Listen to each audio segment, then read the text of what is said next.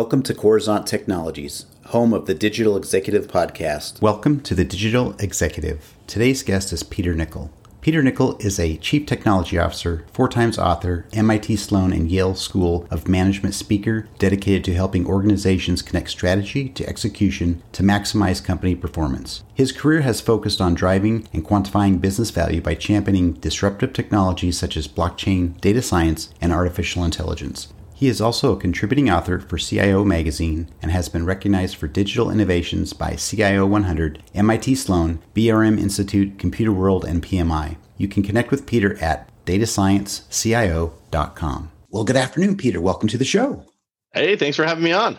You bet, Peter. This is exciting. I know we plan on this for a while, and I'm really excited to jump into the questions and talk a little bit more about what you do and some of the books you have been writing. So, Peter, let's talk about first question. You've got quite the career in technology as a chief technology officer. Now you're the head of portfolio management and R&D. Could you share with our audience the secret to your career growth? Sure. I guess my first thought is be curious, you know, focus on your ability to learn and think about learning intelligence, which is the, the capacity to expand thinking, absorb alternatives, and unlock the possibilities for improved learning agility. When you start to think about, you know, what you potentially could do and look around the corner, you start to open up a lot of really exciting opportunities also always be learning. You know, one of my favorite quotes comes from BB King, a disc jockey from Memphis back in the 40s. And he said, The beautiful thing about learning is that nobody can take it away from you. I really think that's pretty impactful when you start to think about how you acquire and, you know, digest and absorb and ultimately share knowledge. You know, the more you gain, the the more empowered you really become. And that kind of leads into like, you know, the third idea, which is like really reading and sharing that information. It doesn't matter so much if you write it, speak it, or you just have an informal conversation with a buddy, you know, or a colleague. But ultimately, that discussion fuels new ideas. And whether you're, you know, having the discussion in your own head, as I do sometimes, or you have an opportunity with somebody else, what's really more important is you have that discussion and you're sharing that information, and that really helps you digest and ultimately learn that info. And I guess the last tidbit I, have learned over the years is pick managers, not companies. We all always hear about, you know, why the good people leave the companies and it's, you know, 90% the manager. But the flip, the flip also, also is true, which is you don't hear as much, which is why great talent stays at a company. And it's largely because of that manager or that leader. So take the time when you're interviewing to interview not only the company, but also the manager. I think that's great advice, honestly. And we've all been there, Peter, as we've started out in our careers. We can probably remember on one hand how many good and bad managers we've had. Absolutely. And, and, and, it's it's yeah, it's it's crazy like that. So I appreciate you sharing. And Peter, you certainly are busy these days, having written several books and releasing one recently. Could you share with us what inspired you to write these? Sure. Uh, yeah, I'm excited to launch my third book, the Think Lead Disrupt, and my fourth book just got released uh, in January, Leading with Value. Think Lead Disrupt is is all about connecting strategy to execution. So it's you know really solving the problem of how do the best leaders in your company always have these great ideas? And over the years you know i worked with some amazing leaders and i noticed that a lot of these leaders had some things in common and they just didn't have one lucky idea. They were continually able to generate world class ideas and execute on those ideas over and over again. So it really becomes down to a process which um, you know the the listeners and, and viewers can absorb as well that I share a lot of those insights in the book. And with leading with value, it's about helping leaders communicate business value. So just from my recent experience and, and through my career, a lot of really, you know, sharp leaders have trouble communicating and ultimately quantifying the business value, their own individual contribution, their team contribution, or even their department contribution. And leading with value offers some practical advice to elevate that team up in the eyes of leadership. And we hear a lot about products to project transitions or agile to waterfall or operational excellence, DevOps, SecOps, all that stuff. But really, it all has kind of one goal, and that's really to realize value faster. What I try to capture in, in you know, leading with value is really what the concept of value is about. And you know, it's kind of hard to get your arms around value, but if you think about it, you know, what if you walked into your office tomorrow and you didn't have your chair, and it was just, you know, it could be your home office or it could be your, you know, your work office. And then you find out that your kid took it as part of this critical element to build an internal fort with some blankets. You know what happens is your back gets sore your neck gets sore you're leaning forward. You know maybe you're lucky and have a stand up desk so it doesn't really apply. But ultimately you know what's the value of that chair? And you start to realize well yeah eventually i'm going to get one of those if i don't have one for a few days but but guess what we find that valuable and in business is not so straightforward or clear and it's it's well what is value you know the team took nine weeks to deliver this initiative but when we did a more detailed assessment, we found out that only one of eight business units uses that product. Was it successful? Did we add value? You know, probably not to the degree we expected. And what I tried to kind of capture is is, is ultimately how leaders can kind of methodically go through and and communicate and articulate and quantify that value to their executive team.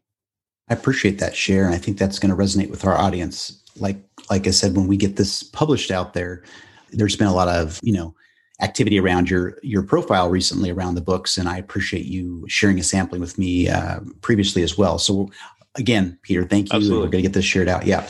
So, Peter, this is a big one for us. We're a technology platform. You and I are both technologists, but are you currently leveraging any new emerging technology within your tech stack? Something that you can share with our audience? Because that's kind of why they're here. Yeah, definitely. So, there, I mean, there's a lot of really cool new new products and services interactions that are popping up. You know, I think the latest number from Amazon was like 6,400 or 6,500 services available. You know, whenever I hear somebody says, "Oh, I understand AWS," it's like, really? Like, which of the services do you know?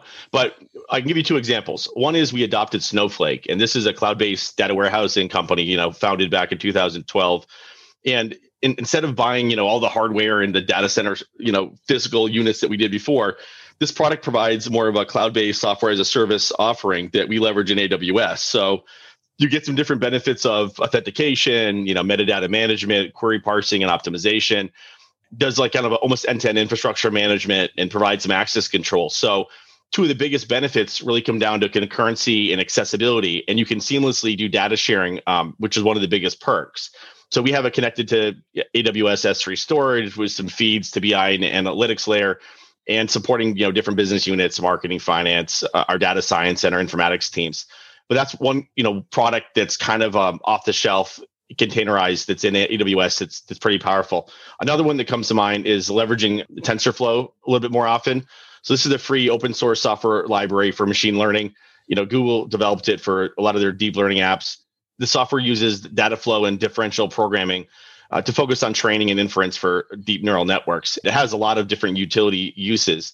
A couple that come to mind are you know recognition systems or imaging video, text summarization, and sentiment analysis. You know, largely which is you know how brands use to determine you know likeliness to purchase and so forth. But there's also some alter you know alternatives that TensorFlow competes with. There's some competitors, which is like PyTorch. Let me think. Apache Spark, Caffe, which is a you know contains an open source platform for machine learning tools. I think that was by Facebook. And then there's Keras, which is an API that makes building deep learning models a bit easier and faster across a lot of platforms. So those are just some of the products that we're starting to integrate into our ecosystem and try to leverage. That's awesome. I appreciate the share. And I think that's just a couple of good examples of what's happening out in this space. And a lot of the people that listen to this podcasts like to learn a little bit more, especially from your perspective. So, Peter, we're going to jump into the last question here. People want to know a little bit more about Peter Nichol. Can you share something from your career experience that might be helpful for those looking to grow their career in technology or leadership? See, I'll give you two examples, I guess. The first is don't be afraid to look where others aren't looking. Two things that come up is, you know, today there's about 2.1 million leaders globally that have either taken or passed a PA, PA exam and about 1 million are active. But when I took the exam back in 2001, which seems like ages ago now, it was just starting to get traction. So I was flying to New Zealand and Australia, trying to explain to different executives from from Shell and others, you know, the value of project management. And frankly, most were pretty skeptical. But at that time, only about nine percent of all project managers globally had a PMP credential. So part of it is, you know, be a little bit curious and focus where others aren't spending that time. A, a segue is in 2006, I started learning Six Sigma, and became a master black belt and there weren't a lot of master black belts at the time. I was trained under a, a grade from GE, who I worked under Jack Welch for 24 years. And even today, there's only about 2.3% of U.S. leaders hold a Six Sigma master back, you know, master black belt credential. And 15 years ago, that number was even less when we know when I earned mine.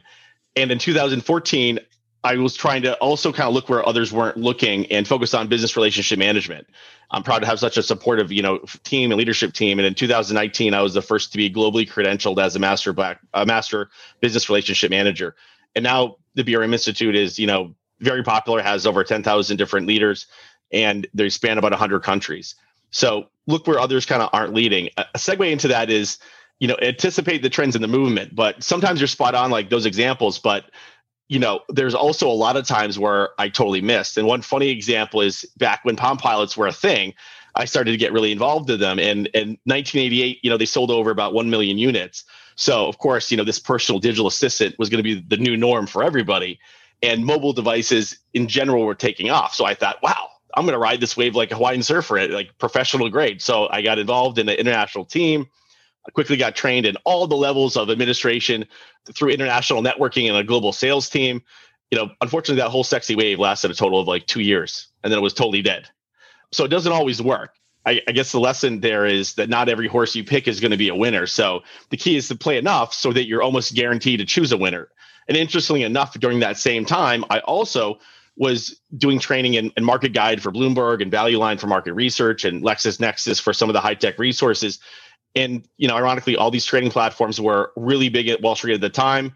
I was fortunate to, to be part of uh, Bentley University, a private business school just outside of Boston, and all these products are still in existence in the market today. So while some areas, you know, totally did not work and just kind of fizzled out, other areas really boomed. So I think when you look at somebody's background, you know, they might say, "Oh, look at all that success," and he just picked all these great, you know, technologies and, and companies, and wow, what an innovator! The reality is, if I showed you the path, it wouldn't just be like one ski path. You'd see all the ski paths into the woods, into the trees, you know, that that never really made it onto the the actual course that were part of that journey and part of that evolution. And I think that's the fun part of learning. That's awesome. I appreciate your well, first of all, your ambition going after it, but but like you said, kind of going in a direction where maybe the path is less beaten, right? So I appreciate that share. And Peter, I just want to let you know it was a pleasure having you on today, and I look forward to speaking with you real soon. Sounds great. Bye for now.